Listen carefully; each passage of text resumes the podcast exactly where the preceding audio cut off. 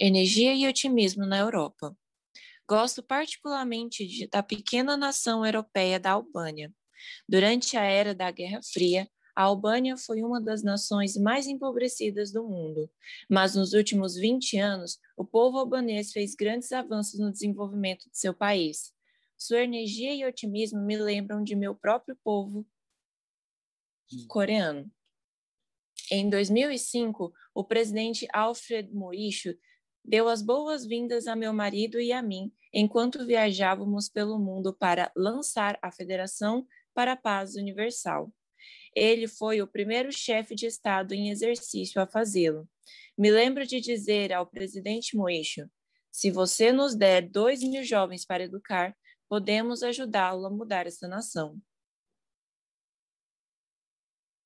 Este desafio foi cumprido em outubro de 2019, durante a Cúpula da Paz do Sudeste da Europa, quando 3 mil jovens de escolas e universitários energéticos se reuniram para o Festival de Jovens Estudantes pela Paz em Tirana, seguido pelo lançamento da Peace Road nos Balcãs.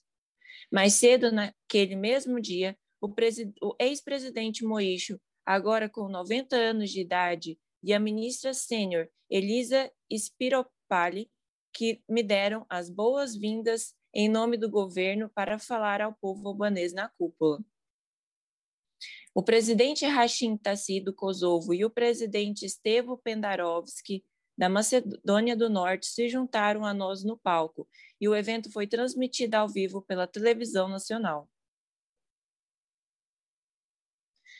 Encorajei o povo albanês. Não precisam ficar desapontados porque não puderam se juntar à União Europeia. Como são o primeiro, tem que abraçar os povos da Europa que são os últimos. Deus estará com vocês onde quer que forem.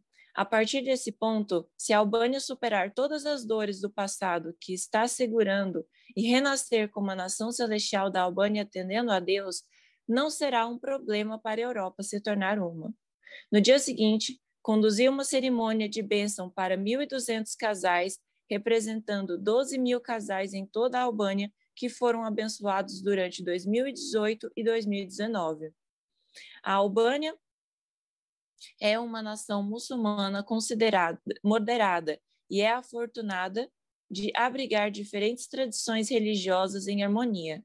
O padre de, o padre Edmond Brahimaj, chefe da Ordem Mundial Bektash, assim como minhas como irmãs e irmãs.